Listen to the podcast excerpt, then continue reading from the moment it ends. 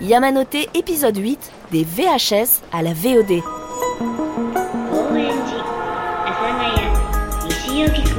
Des milliers de pas foulent le sol, des alertes musicales retentissent de part et d'autre pour annoncer les départs et les arrivées. Ce brouhaha est étonnamment harmonieux, militaire.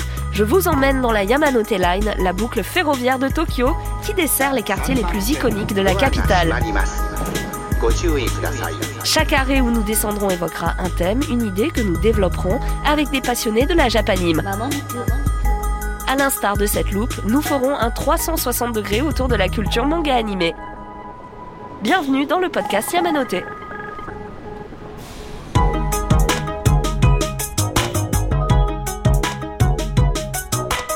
Arrêt Marunouchi, le quartier des affaires et des banques. Bienvenue dans la City Tokyo Hit.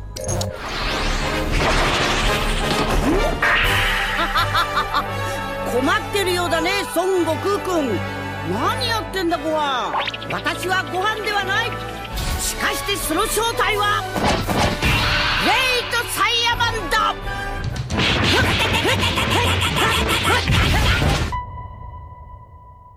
Nous sommes accompagnés d'Aurore Davoine Gradiani, responsable acquisition de programmes chez Game One et G1. Bonjour. Bonjour, bonjour à tous. À tes côtés, Bruno Femme, directeur de collection aux éditions Akata. Bienvenue. Bonjour tout le monde. Nous sommes également en compagnie de Fausto Fasulo, red chef du magazine Mad Movies, fondateur de la revue Datom et fraîchement nouveau directeur artistique responsable de l'Asie au Festival d'Angoulême. Merci d'être là. Bonjour, enchanté. Et enfin, The One and Only, la voix de Sangoku, de Oui Oui et de tous les jouets euh, pour enfants du monde. Elle hante mes souvenirs mais aussi mon présent avec mon gamin de deux ans. Brigitte Lecordier, bienvenue. Bonjour.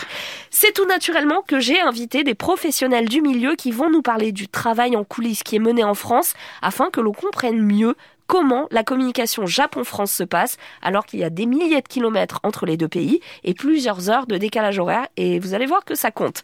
On va pas se mentir autour de cette table, il y a beaucoup de gens qui disent ouais avant c'était mieux, euh, franchement non c'est faux, c'est faux. Les anciens le savent, l'offre manga et japanime française n'a jamais été aussi riche. Est-ce qu'on est d'accord avec ça ou est-ce qu'on a déjà euh, un point de débat? Fausto.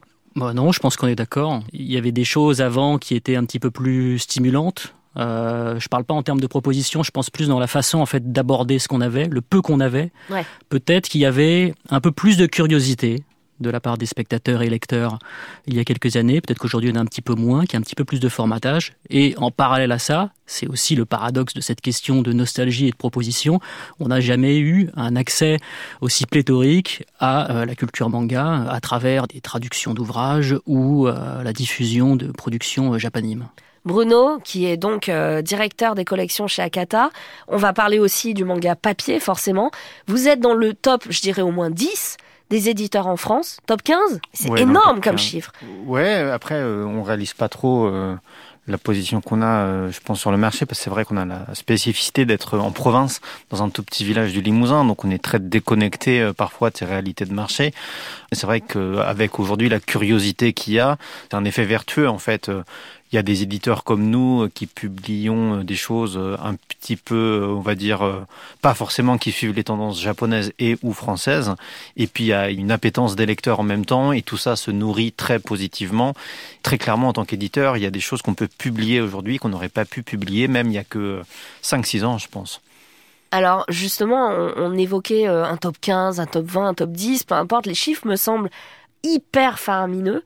C'est-à-dire que c'est un marché qui est très concurrentiel. Aurore, euh, responsable d'acquisition chez Viacom CBS, donc un groupe qui est énorme, un groupe international, qui euh, a notamment Game One et G1. Pourtant, à la télé, voilà, il n'y a pas énormément de concurrence au final. Il y en a un petit peu. Ce qui pourrait faire concurrence aujourd'hui à Game One et G1, évidemment, il y a Manga, qui est assez euh, historique, je dirais, puisque euh, Manga s'est vraiment bâti sur les, euh, ce qui restait du, du Club Dorothée après son arrêt. Il y a quand même Toonami euh, chez Turner euh, qui va aussi diffuser pas mal d'animés. C'est vrai qu'après, je pense que là-dessus, J1 et Game One, qui sont deux chaînes très complémentaires du groupe Viacom, évidemment, sont assez leaders parce que J1 va- ne va faire que ça, diffuser de l'animé. Et en même temps, euh, aujourd'hui, la concurrence, elle va se jouer surtout sur les plateformes. C'est-à-dire que en France, la la particularité de la France, c'est qu'on a des plateformes qui sont spécialisées. C'est pas le cas dans tous les pays. Puis après, il y a aussi l'offre très spécifique qui est proposée sur des plateformes très généralistes comme euh, Netflix ou euh, Prime. Alors à Prime, ils n'ont pas une très très grosse offre Mm. en termes d'animé. Effectivement. Euh, mais voilà. Brigitte, toi qui es comédienne de doublage, tu as quelle impression vis-à-vis de l'offre manga animée à la télé et sur Internet? La demande, tu la vois finalement assez régulièrement dans les festivals, en tout cas quand on pouvait encore s'y rendre. Les fans qui viennent à ta rencontre sont des nostalgiques dont on parlait peut-être euh, avec Fausto, qui ont connu ta voix à la télé. Ou est-ce qu'il y a aussi un renouvellement de ce public qui te découvre? Alors oui, il y a un renouvellement du public, euh, mais euh, aussi euh, énormément grâce à Dragon Ball, hein, je dois dire, qui perdure et qui, effectivement, il y a le côté nostalgique qui agit énormément. T'as les parents qui sont là et autant quand moi je faisais Dragon Ball, c'était interdit par les parents et c'était pas beau, pas bien, trop violent, violent, un peu sale, un peu de la sous-culture. Aujourd'hui, les parents partagent avec les enfants et les enfants ils viennent, ils sont ravis, ils ont des grands yeux comme ça. Et euh, bah, voilà, et, c'est super. Et ils partagent ça en famille. T'as les ados, les vieux, les, les jeunes. Et du coup, ça perdure et ça permet à des créateurs de créer du manga, de l'animé, plein de, de façons de s'exprimer qui n'étaient pas autorisées dans les années 80. En ça, c'est mieux. En revanche, on ne travaille plus du tout dans les mêmes conditions. C'est-à-dire que, du coup, comme il y a beaucoup d'animés qui arrivent, on nous demande de travailler extrêmement vite. On s'en fout un peu de la qualité comme c'est euh, devenu à la mode, on donne à des gens qui sont à la mode la direction d'un ah, animé. Carrément, oui. Oui, la direction ou même euh, jouer euh, des un trucs. rôle principal. Tu te dis, mais qu'est-ce qu'ils font là ces gens? Ouais. Et du coup, le résultat, il est trop triste parfois. Moi, des fois, je vais, je vais voir avec mes petites nièces des animés et je fais. En fait, on aurait dû la laisser en VO, quoi, toi. Oh, mince. Mais ouais, parce que ça, c'est dirigé par des gens qui comprennent rien à la culture japonaise et qui savent pas pourquoi dans les animés les gens ils ouvrent grand la bouche, pourquoi, comment ils expriment les choses et tout ça. Et ça c'est une culture. Hmm. Tu l'apprends en le faisant et en l'observant, en regardant. Et c'est vrai que ben parfois c'est tristoun quoi. Je suis je suis déçue. Ah, mais on aurait eu tendance à penser qu'avec le temps, au contraire, les gens auraient compris que justement ça fait partie de. Mais non, parce que c'est maintenant un phénomène de mode. et la mode, c'est la merde. C'est pas faux, c'est pas faux. Et voilà, vaut, vaut mieux rester en niche. Tu as raison. Bah, c'est-à-dire que là où je rejoins Brigitte, c'est qu'effectivement aujourd'hui on a basculé dans une ère assez d'industrialisation, c'est-à-dire que Internet, les plateformes, tout ça, ça a permis d'apporter sur en France le meilleur et le pire de l'animation japonaise. Et euh, de la même manière qu'effectivement, alors le côté industriel fait que ça a des conséquences sur la qualité du doublage, euh, euh, un peu moins sur la qualité de l'animé côté Japon, vrai, parce que quand même les, les, les, moyens techniques mis à disposition permettent de faire des choses qui sont assez assez incroyables quand même euh, des, choses très très belles. On laissera de côté certaines euh, certaines productions que j'appelle euh, PowerPoint. Alors non mais c'est pour ça que je dis aussi le, le, pire comme le meilleur. Mais, ah ouais, mais il n'y a pas de liant entre les images. Non, vrai. Tu dis c'est quoi C'est un trailer que je regarde. C'est dommage quoi. C'est vrai que c'est On le voit de plus en plus. Hein. Après une des vertus quand même de ce de, de ça, c'est pour ça que j'ai dit aussi il y a le, le meilleur qui nous arrive, c'est que hum, aujourd'hui on a une chance, c'est de pouvoir voir arriver sur nos écrans quels qu'ils soient, que ça s'agisse de télé, de, de téléphone etc. Des séries qu'on n'aurait jamais vues avant. C'est-à-dire qu'on, qui n'auraient jamais passé les frontières du Japon. Et ça, c'est une chance extraordinaire. C'est-à-dire que effectivement, avant, il y avait, même si c'était niche, il y avait quand même une recherche, à mon avis, de la part des, gens bah, qui faisaient le même boulot que moi aujourd'hui, de, chercher quelque chose qui va plaire au plus grand nombre, parce que c'était un peu la vocation de la télévision, et à l'époque, il n'y avait que ça. Aujourd'hui, non, on a, on a les moyens de mettre à disposition euh, des choses plus particulières, de, plus haute en qualité. Euh, Bon, on n'a aussi pas forcément le meilleur, effectivement, qui arrive parce qu'il y a une demande. C'est un petit peu, il faut nourrir la bête, quoi. Il faut nourrir le monstre. Et il y a, il y a tellement de demandes aujourd'hui euh, qu'effectivement, il faut, faut pouvoir euh, assurer un volume. Wakanim, ADN, Crunchyroll, Netflix, Prime Video, la concurrence offre à la fois du simulcast gratuitement, mais aussi du contenu original. Comment on arrive en 2013 à la création de G1, malgré tout, à créer justement cette chaîne dédiée à la culture manga? C'est quoi le, le, le déclic? Est-ce que ça fait 10 ans qu'on en parle dans les couloirs de, de Game One? Alors, euh, non, ça ne fait pas dix ans qu'on en parle dans les couloirs de Game One. En revanche, ça fait des années qu'on discute avec des ayants droit qui ont cette problématique euh, énorme du piratage sur Internet. C'est-à-dire que c'est un peu le, le, le, revers de la, le revers de la médaille euh, d'Internet, c'est que bah, du coup, voilà, il y a beaucoup de piratage et donc c'est aussi un des premiers moyens pour les Occidentaux d'avoir accès à une offre très très élargie d'animation japonaise. Donc d'abord cette problématique du côté des ayants droit japonais avec lesquels on discute beaucoup, et puis de l'autre côté, il y a aussi un, un vieillissement de l'audience euh, télé en règle générale, euh, qui fait que les opérateurs vont un peu se gratter le crâne et se dire, ok, qu'est-ce qu'il nous faudrait pour euh, rajeunir un peu euh, l'audience, l'audience télé? Et c'est vrai que euh, bah, Game One, qui, avait déjà euh, énormément d'expérience dans le terrain du jeu vidéo, euh, de l'animation japonaise, de la pop culture.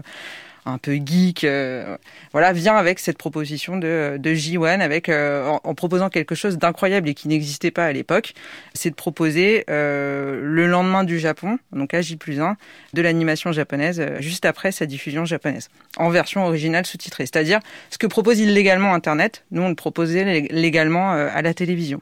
Et ça, c'était assez révolutionnaire. Effectivement, j'étais là au Ben lancement. oui. J'étais là, petite anecdote du lancement de la chaîne Champagne, hein, décompte digne d'un nouvel an. Voilà.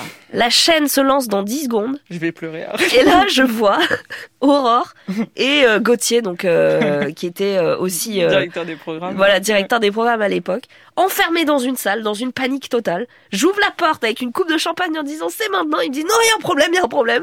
Justement, parlons des problèmes. Quels ont été les gros challenges?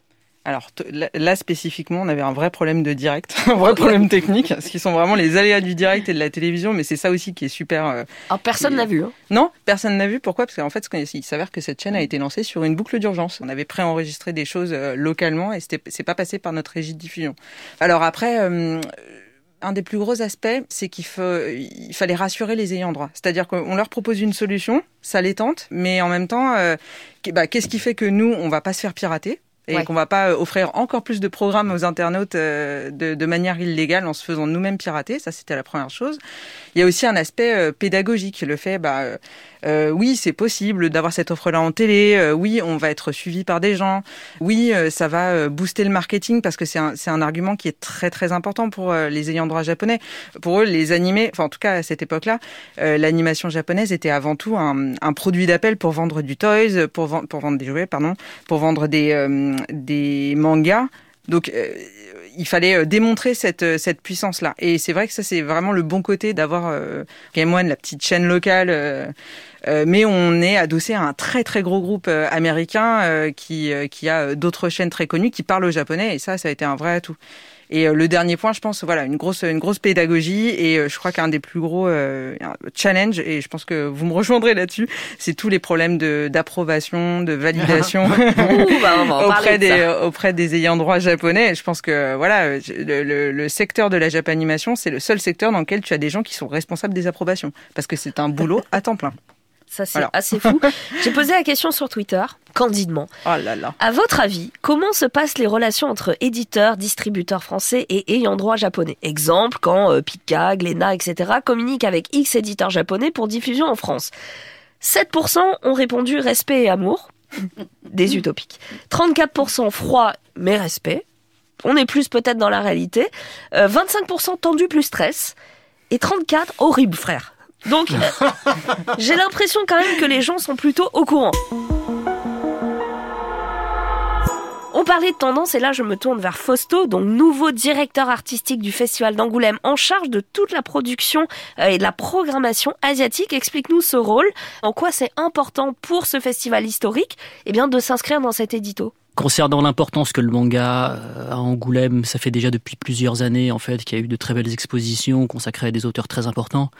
Cette année, on devrait normalement avoir trois expositions liées au Japon, avec cette idée d'être à la fois très contemporain, euh, avec une exposition Tatsuki Fujimoto, d'être à la fois patrimonial, avec un grand P, avec une exposition Shigeru Mizuki, et d'être un peu plus transversal aussi, avec une exposition liée à un film d'animation, celui de Masaaki Yuasa, Inuo, où là on exposera à la fois des dessins de Masaaki Yuasa et les dessins de, de Taiyo Matsumoto. Alors on parlait justement de, de cette Manga City où des éditeurs comme Akata pourront rencontrer les lecteurs. À l'heure où sortira cet épisode, les dates initiales du festival sont déjà passées. On rappelle qu'il n'y a pas eu d'édition en 2021 et que cela a été reporté en 2022 parce que, alerte, il y a une petite crise sanitaire. Je crois, ouais. Alors, j'allais vous demander à vous deux comment ça se passe quand en plus on a une pandémie mondiale à gérer. Ça rentre dans les discussions, j'imagine. Bruno, il se frotte le, le front. là, Bruno a envie de répondre parce qu'il commence à se gratter la tête. Je vais lui laisser Il est au la, la fond du primeur de la réponse. Ce qui est sûr, c'est que la, la situation internationale sanitaire, elle est particulièrement complexe euh, avec le Japon parce que, euh, un, dans ce genre de situation, le Japon se referme complètement. On l'a vu pour les voyages euh, internationaux. Moi, euh, ça fait deux ans que j'ai pas pu mettre les pieds au Japon, et c'est vrai que c'est compliqué. euh, c'est compliqué pour le business. Euh, et puis, euh, ce qu'on ne sait pas en plus, c'est que les Japonais, euh, avant même que nous on soit en confinement, euh, c'est-à-dire il y a deux ans maintenant, euh, en fait, ils étaient déjà en télétravail. Et euh, en fait, ça fait deux ans que le travail, il est ultra perturbé parce que quand les Japonais sont en télétravail, euh, ils ont du mal à respecter les procédures qu'ils ont d'habitude eux-mêmes instaurées.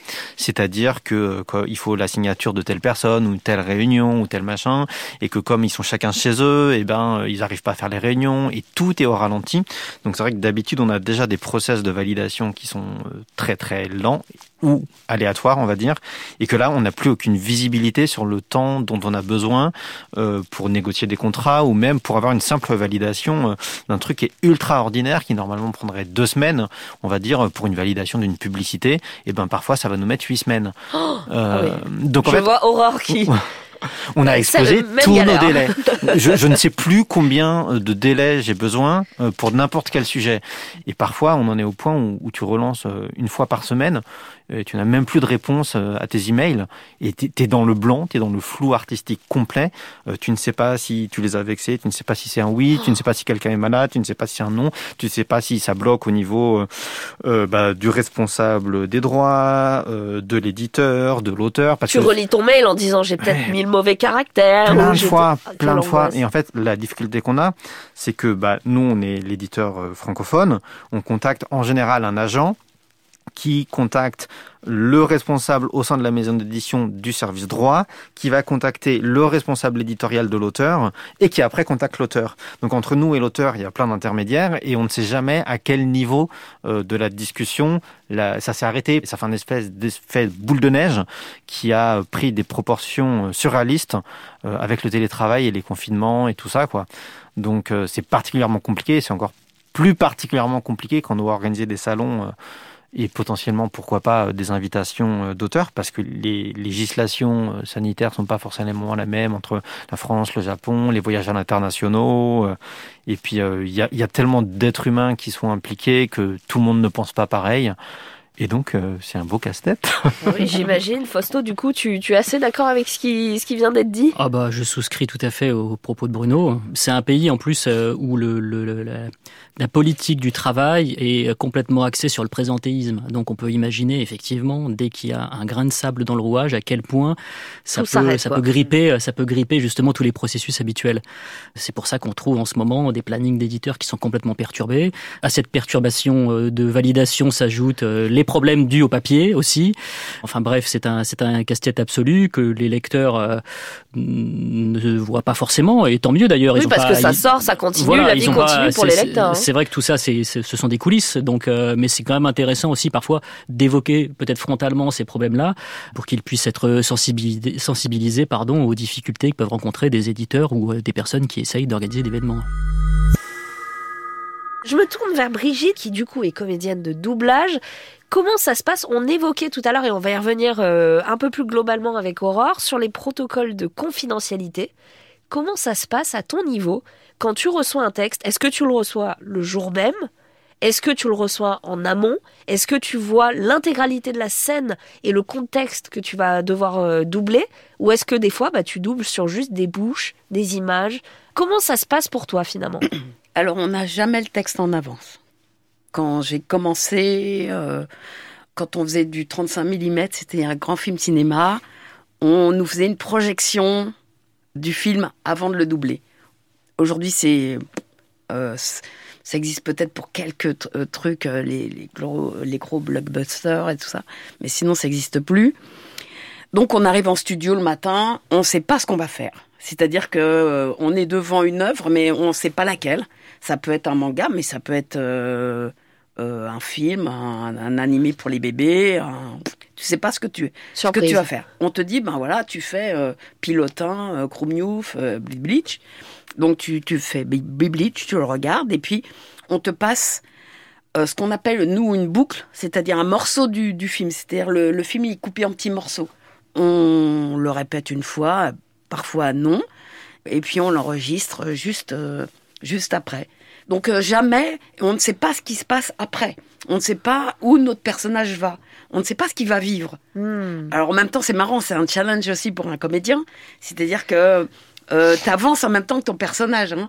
Au fur et à mesure où il avançait, moi j'avançais aussi en disant qu'est-ce qui va lui arriver quoi. Ouais. Tu vois, euh, voilà. J'imagine que pour certaines scènes, a posteriori, tu aurais peut-être joué les choses différemment Évidemment. si t'avais su. Évidemment. Et quand j'ai fait, quand j'ai fait les essais pour euh, le petit Goku, euh, en fait, je savais pas si c'était un enfant, un animal ou un homme singe. Et il avait une queue. Il, est, il parlait normalement, mais il était un peu bizarre. Il n'était pas vêtu. Nous, alors euh, des, des enfants nus euh, dans le dessin animé, ça n'était jamais arrivé. Hein, sur certaines maps, pas chez euh, les grands messieurs là qui font du dessin animé américain.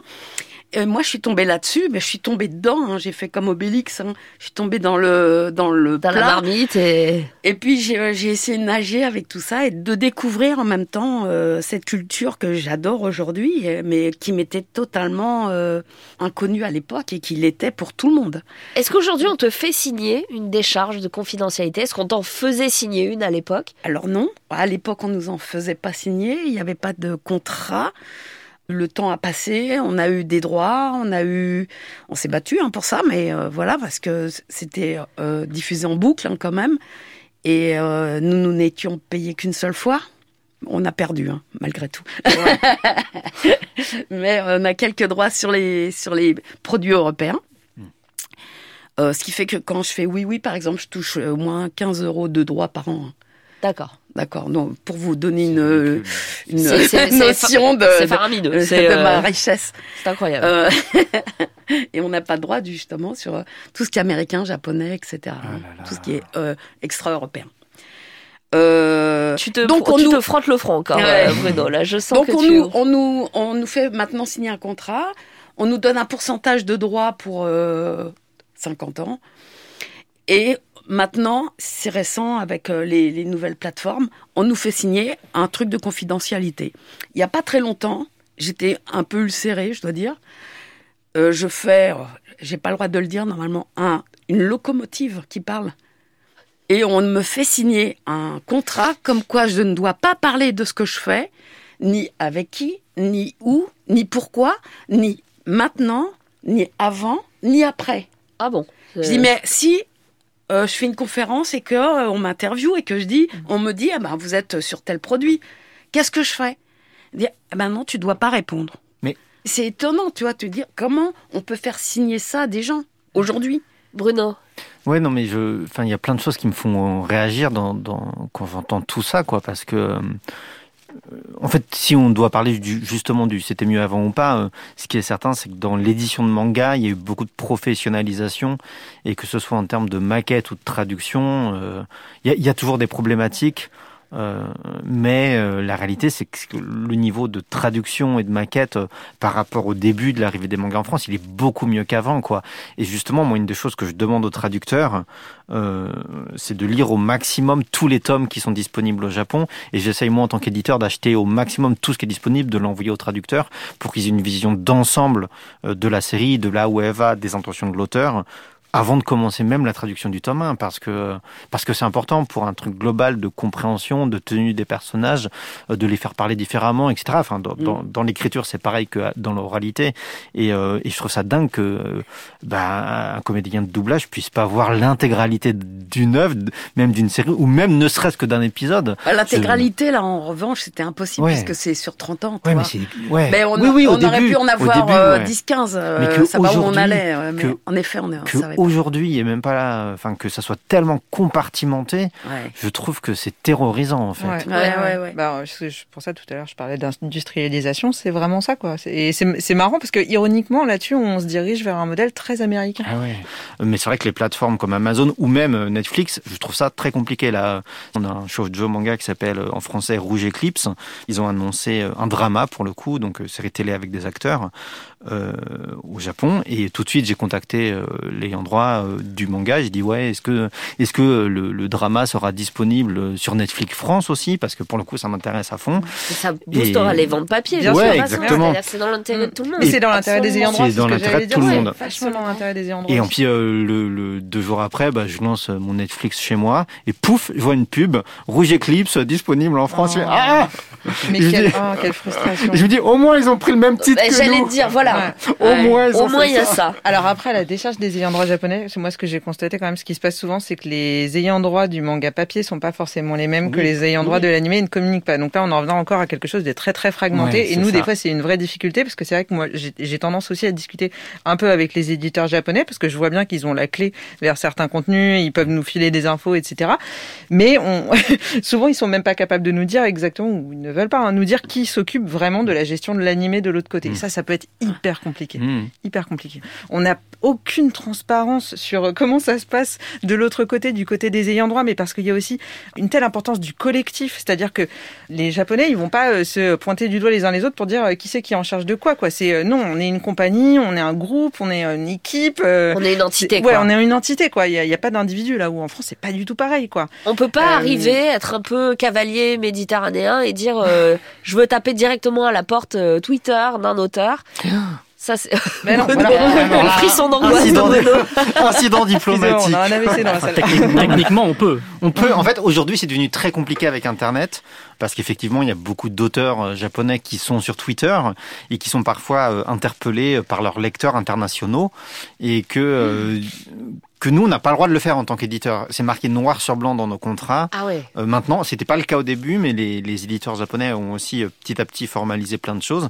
Et c'est marqué noir sur blanc dans les contrats que on n'a pas le droit de contacter les auteurs pour toutes les questions de travail. Ça veut dire que si jamais on a des pour X ou Y raison euh, des rapports amicaux avec certains auteurs, on peut euh, discuter. On peut lui demander si ça va. On peut lui demander si ça va. Mais euh, tout ce qui touche au travail doit euh, être tabou Filtré. filtré ouais. et euh, que les lecteurs forcément ils ont le droit de faire enfin ça donne des choses un petit peu compliquées ou des, ouais. des fois j'ai vu des auteurs qui se plaignaient d'éditions euh, étrangères sur les réseaux sociaux et donc là il y a les lecteurs qui commencent à réagir donc je me dis oh là là j'aimerais pas être à cette place là parce que je saurais pas comment gérer ça puisqu'on n'a pas le droit de répondre On n'a pas le droit de théoriquement répondre, ouais. L'angoisse. Bruno, Fausto, vous, vous le disiez tout à l'heure, euh, Angoulême, euh, Akata, dans le Limousin, c'est vraiment très identifié. Est-ce que finalement, le fait de se déplacer au Japon, ça faisait partie du travail essentiel de construction d'une relation avec les ayants droit Qui aujourd'hui, vous en, vous en êtes privé à cause de cette crise sanitaire. Est-ce que vous sentez vraiment la différence? Oh bah c'est essentiel, ça c'est certain. On en est privé aujourd'hui, mais euh, sachant qu'on a déjà pu rencontrer par le passé énormément d'interlocuteurs, aujourd'hui la facilité qu'on a dans la difficulté, c'est justement de pouvoir parler à des gens virtuellement, mais qu'on a déjà rencontrés physiquement. Donc c'est vrai que ça c'est c'est quand même un gain de temps indéniable, c'est-à-dire qu'aujourd'hui, euh, euh, que ce soit pour Atom ou que ce soit pour Angoulême, euh, euh, toutes les conversations que j'ai avec des éditeurs, euh, eh bien c'est des conversations que je poursuis maintenant depuis des années. En réalité, c'est des relations vraiment au long cours. Euh, C'est vrai que si j'avais pas pu me rendre au Japon ces, ces sept dernières années, ça aurait été extrêmement différent puisque il faut savoir montrer patte blanche et il faut se montrer, il faut effectivement obéir et respecter tout un folklore d'entreprise. Il faut savoir parler japonais aussi?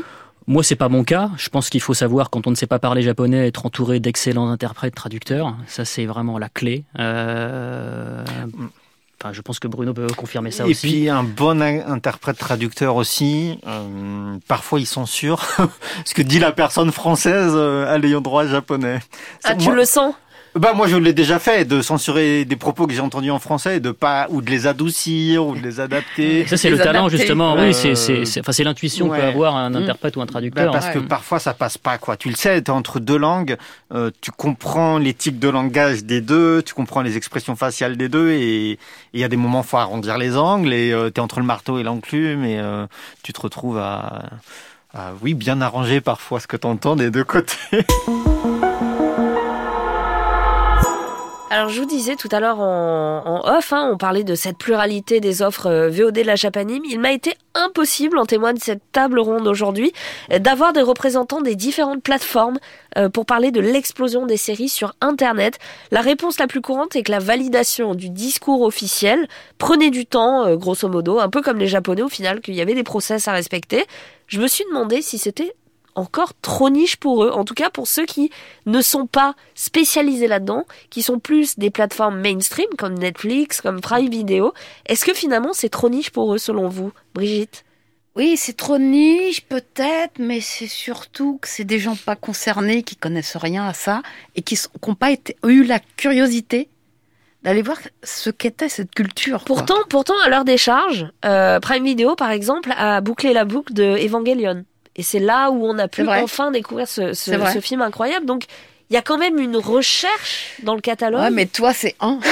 Oui, Et puis ils l'ont bouclé euh, parce qu'il y avait un intérêt financier derrière. Ouais, Et je Evan- cherche, je cherche, là. Evangelion, c'est cultissime. Enfin, Ouais, c'est ça. Donc Tout le monde l'attendait, Tout le hein. monde le voulait, Ouais. forcément, Ouais. en tant que plateforme de diffusion. Il y a pas beaucoup à chercher pour trouver Evangelion, Ouais, en ça. fait. Pour une, pour un, enfin, je suppose, hein, je suis pas dans Et la tant mieux, hein, tant mieux que ça existe, mais- et tant mieux mais que dans ce soit cette logique-là, euh, Netflix qui acquiert euh, la dernière saison de Jojo, euh, de l'attaque des Titans, etc. C'est tout ça, c'est c'est des choses dont on sait qu'elles vont cartonner.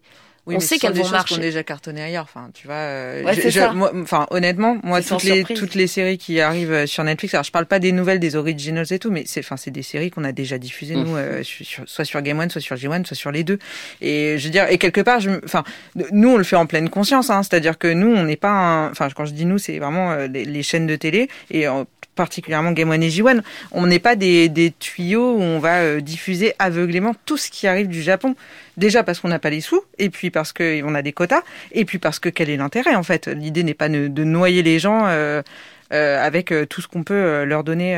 voilà. L'idée n'est pas de donner à manger à des cochons quoi. Mmh. Enfin, au contraire, l'idée c'est de faire une sélection et, et- et là-dessus, c'est un petit peu là que le bas blesse hein, quand on bosse en télé aujourd'hui, c'est qu'on sait qu'on va on va être prescripteur de certaines choses qui vont ensuite être euh, malheureusement peut-être être euh, plus vues sur les plateformes. Pas seulement. Bon, et heureusement, on a encore plein de gens qui nous suivent, mais euh, mais on sait aussi qu'on va aiguiller les gens. On a encore ce pouvoir de prescription parce qu'il y a encore un vrai travail d'éditorialisation et de sélection. Et heureusement, heureusement, heureusement qu'on fait un tri, qu'on fait un tri et qu'on essaie de choisir des choses un petit peu plus euh, voilà, à la fois des choses mainstream et puis aussi de temps en temps des, des choses. euh, On a, on a des coups de cœur, on a des pépites et c'est ça qui est bien. Je sais pas, on a diffusé des ovnis, on a diffusé Tatami Galaxy, moi qui est une, une série à laquelle je tiens, mais plus que tout, quoi. C'était un coup de cœur pour moi et c'est tellement spé, Mais mais c'est tellement spé, mais tellement magnifique.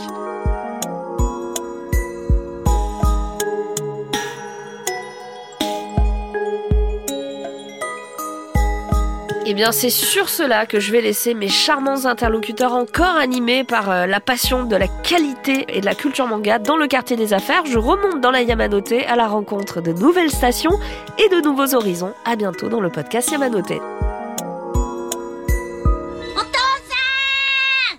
おごて、なんで学校も終わったんか今日は日曜日だよ、お父さん。 Yamanote est un podcast original de France Inter.